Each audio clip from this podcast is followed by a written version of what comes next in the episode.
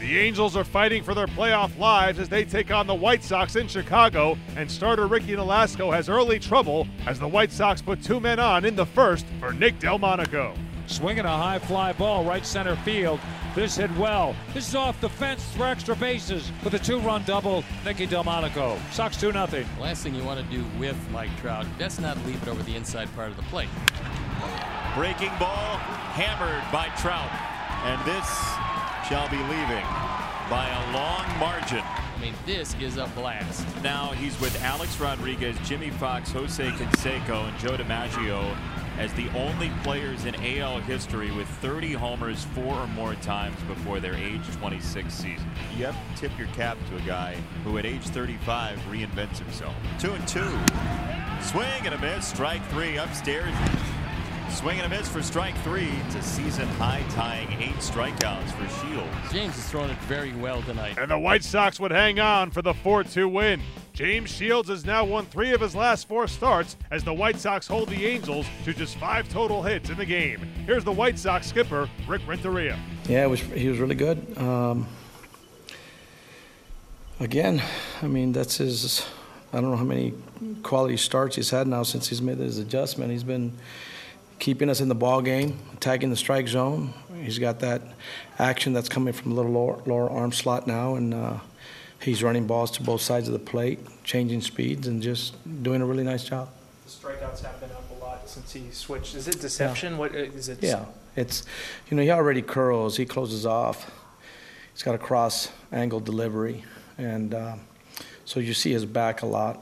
Um, but I think that the variance in velocities, you know, the breaking ball, you know, he'll he'll run the fastball, sink it.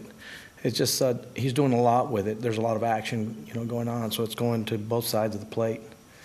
Um, but the variance of velocities also, especially with the breaking ball, that uh, you know sometimes it pops up there as an eephus or something, but he's doing a really nice job. The young guys pick up anything watching uh, Barrett Martin pitch?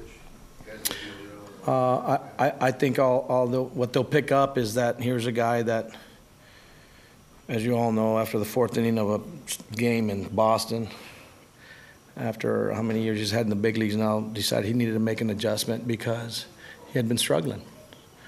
And, and basically, he's persevered because of an adjustment he made that he saw himself making. And uh, I think just what pitchers can learn from that is simply, you know, you can always make change. Um, you have to have an idea of how you're going to do it, how you're going to execute it, but that anything's possible. And right now, he's, you know, he's kind of resurrected himself a little bit, I think, and uh, given us a nice uh, comeback season for himself.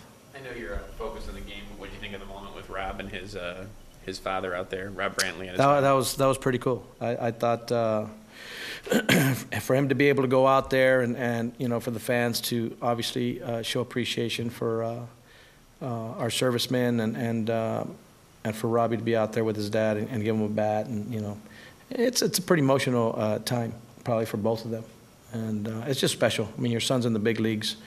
Uh, you're out here being um, honored as a as a as a serviceman and uh, it's uh, it's pretty special. Yeah. The White Sox will host the Angels once again on Tuesday night. Chris Volstad will make his first major league start since 2012.